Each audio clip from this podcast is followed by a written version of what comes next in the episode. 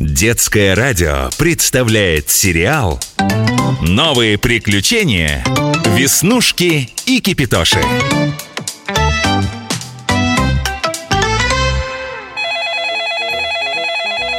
Алло? Веснушка, это я, кот ученый у аппарата. Ой, жизнь моя стала совершенно невыносимой.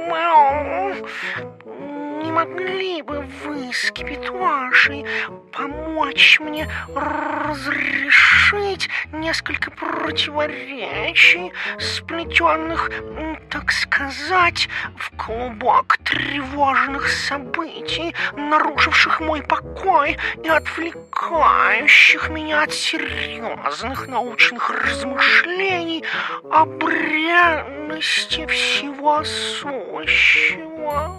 Котик, миленький, я ничего не поняла. Кипятош, у кота ученого что-то случилось. Он про какие-то неразрешимые противоречия говорит. Эй, Котофей, давай-ка собери всю волю в лапу и попытайся ясно, четко, главное, кратко рассказать, что произошло. Задаю наводящий вопрос. Кто тебя обидел? Ты хочешь, чтобы мы в Лукоморье прибыли и помогли тебе? Мой Кипятон, мои нервы совершенно расстроены, эмоции переполняют меня. Я боюсь, что в таком состоянии я не способен тезисно изложить вам череду весьма неприятных происшествий, накрывших мое скромное жилище буквально как снежная лавина. Приезжайте побыстрее. Ой, можно подумать, что в другом состоянии он мог понятно выражаться. Котик, миленький, ну не волнуйся, мы сейчас к тебе прибудем. До скорой встречи. Ой, Кипятош, у кота ученого такой расстроенный голос был. Нам срочно нужно в Лукоморье перенестись и ему помочь. Да, похоже на то. Правда, Котофей толком объяснить ничего не смог. Ну да ладно, на месте разберемся. Поставь-ка ты меня, Веснушечка, на плиту, да огонь зажги посильнее. Держись покрепче за ручку, мы отправляемся в Лукоморье. Гори огонь, кипи вода, неси скорее нас туда. Кыш, отсюда, надоели. Хватит покушаться на мою частную собственность и душевный покой. Сейчас как выскочу, как вымечу, полетят ваши клочки по закоулочкам. Рау! Котик, здравствуй. А с кем это ты воюешь? Тут кроме нас с Кипятошей больше никого нет. Ну что у тебя приключилось? Кто тебя обидел? Наконец-то вы пришли. Я уже заждался. Ни сна, ни отдыха измученной душе. Мою тихую обитель ученого, не побоюсь этого слова, великого теоретика, разрушают невежественные существа. Невозможно мыслить в атмосфере травли и завистничества. Котофей, ты меня, конечно, извини, но...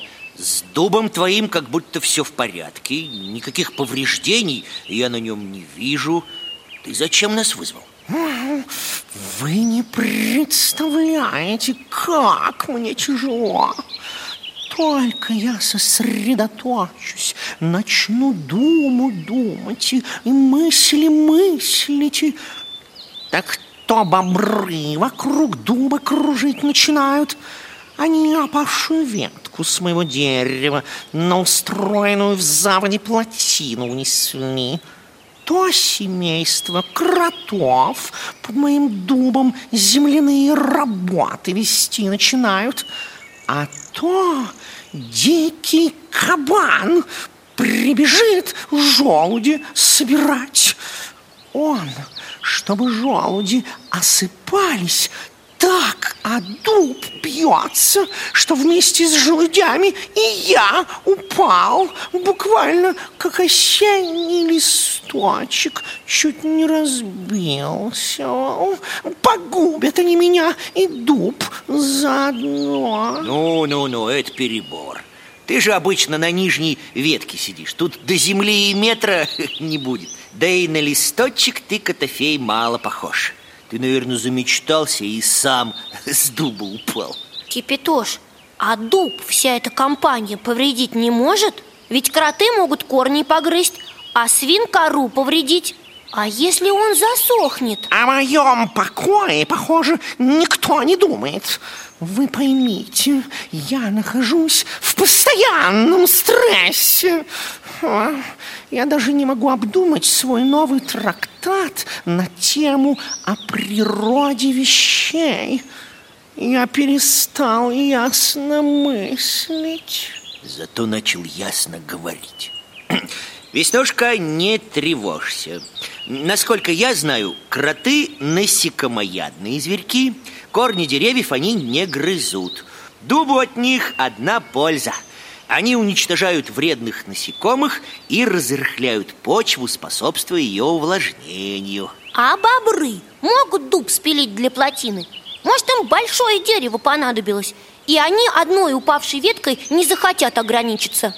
Вот-вот, сгрызут мой дуб своими зубищами и под покровом ночи утащат его к заводе.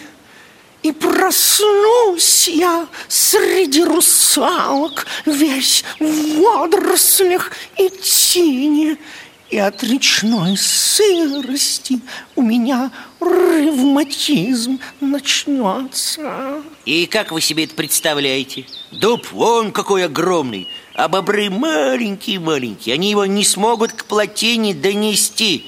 Да и зачем им это? Они строят свои плотины из небольших деревьев, которые растут вдоль водоема. А бобры ведь могут своим строительством речку повредить. Они ведь ее плотиной перегородили. Это не опасно? Веснушка, бобровые запруды способствуют очистке воды и уменьшают ее мутность. Ведь в них задерживается ил, а рыба в благоприятных условиях лучше размножается. Как интересно! Выходит, от бобров одна сплошная польза. Их самих защищать нужно. Котик, выходи, ты напрасно волнуешься. Ну, хотя бобры и занесены в красный список угрожаемых видов, вымирание им не грозит. И, кстати, в их честь люди даже города называли. В Америке есть город Большой Бобр, а в Белоруссии города Бобр и Бобруйск. А в России изображение бобра на герб Тюмени помещено. Вы меня спасать прибыли или про бобров рассуждать? Вы про дикого кабана забыли. От его хрюканья у меня мигрени начались. Я его, я его боюсь. Он так на меня смотрит. Котик, ну не бойся, вот увидишь, мы с ним поговорим, и он тебя в покое оставит. Как же оставит? Я когда с ним разговаривать начинаю, так он наоборот никуда не уходит, а сядет под дубом и глазищи свои на меня таращит. Я вам точно говорю, он что-то... Это недоброе замыслил. Вот мы сейчас все и выясним. Это твой обидчик сейчас к дубу бежит? Какой же это кабан? Это очень даже симпатичный поросенок. Ой, какой хорошенький! Какая лапочка! Иди к нам, я тебя за ушком почешу. Смотрите, смотрите, он совсем ручной. Давайте его как-нибудь назовем.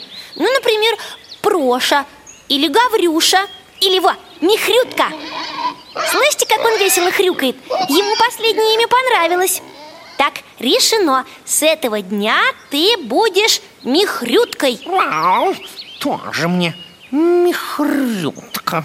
Похоже, мои печали здесь никого не трогают. Посмотрите на него. Притворяется этаким ангелочком. А кто нарушил своим хрюканьем ход моих рассуждений о ретроспективном взгляде на сущность табуретки как составляющей части семейного пространства, вносящей чувство стабильности и успокоения в этот бренный мир? Ой, Котофей, ну с чего ты взял, что Михрютка тебя недолюбливает? Ты только посмотри, как он на тебя восторженно смотрит, с каким вниманием слушает. Вовсе нет. И хрюканье у него противное, как будто он смеется надо мной. Между прочим, лучшие умы Лукоморья, в том числе и Кощей, бессмертный. А уж он за тысячу лет непрерывной жизни многое повидал. Оценили мой вклад в мировую науку.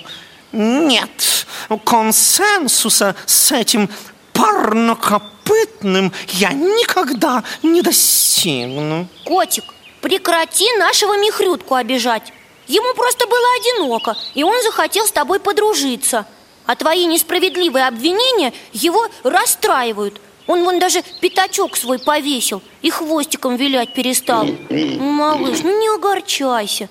Твое хрюканье совсем не противное, а как раз наоборот, милое и забавное. Веснушка, ты серьезно предполагаешь, что Михрютка хочет стать моим другом, а вовсе не насмехается надо мной? Похоже, в этом свиненке ты, Котофей, нашел самого восторженного слушателя. Мой юный друг Михрютка, я, пожалуй, буду так очаровательно любезен и поведаю тебе о своей новой концепции мироустройства, которая включает в себя лучшие, на мой взгляд, теории прошлого, конечно, творчески переработанные мною с учетом нанотехнологий и трансмутации. Как замечательно все разрешилось! Кто бы мог подумать, что наш ученый-кот найдет такого благодарного слушателя в лице маленького поросенка.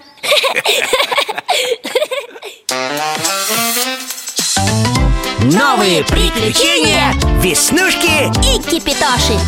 Продолжение следует.